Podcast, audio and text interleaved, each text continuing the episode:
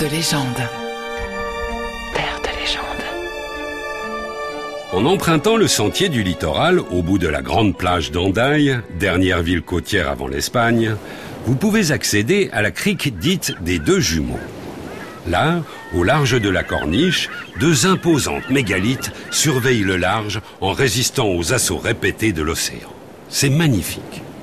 On pense aujourd'hui que ces impressionnants rochers se sont détachés de la falaise sous l'effet de la mer et du vent. Mais sachez qu'en des époques moins rationnelles, on a longtemps avancé une explication bien différente. Ces deux colonnes seraient le résultat d'un exploit manqué du redoutable chevalier Roland. Eh oui, le neveu de Charlemagne, celui-là même qui périt plus tard au col de Roncevaux. Écoutez ça. Accompagnant son oncle et empereur dans sa reconquête du sud de la France face aux Sarrasins venus du Proche-Orient, ses troupes se retrouvaient bloquées devant les murs de Bayonne. Afin de s'ouvrir un passage au plus vite et d'éviter ainsi le classique siège long et usant de la cité, le robuste guerrier conçut alors un stratagème étonnant.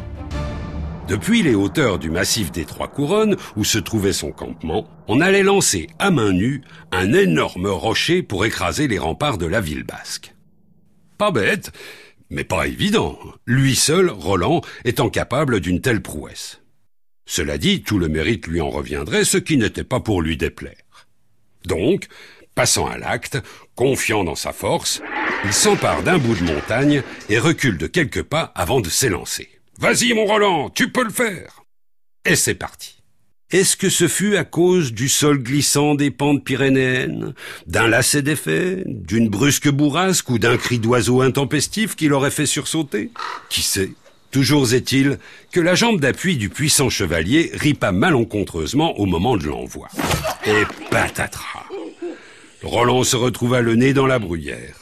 Le projectile déviant de sa trajectoire s'envola à patresse avant de rouler le long de la pente jusqu'à la mer où il se brisa en deux à l'atterrissage. Dommage, dommage. S'il avait atteint son but, les troubadours et colporteurs du Moyen Âge auraient assurément célébré cette incroyable démonstration à grand renfort de chansons de gestes. Raté. Moralité, gentes dames et damoiseaux, tout est possible en théorie. Mais si l'idée vous paraît belle, c'est sur le terrain qu'elle prend vie. Alors vérifiez chaque détail, chaque repli, et prenez garde à vos appuis. Terre de légende. On réécoute tes podcasts sur FranceBleu.fr.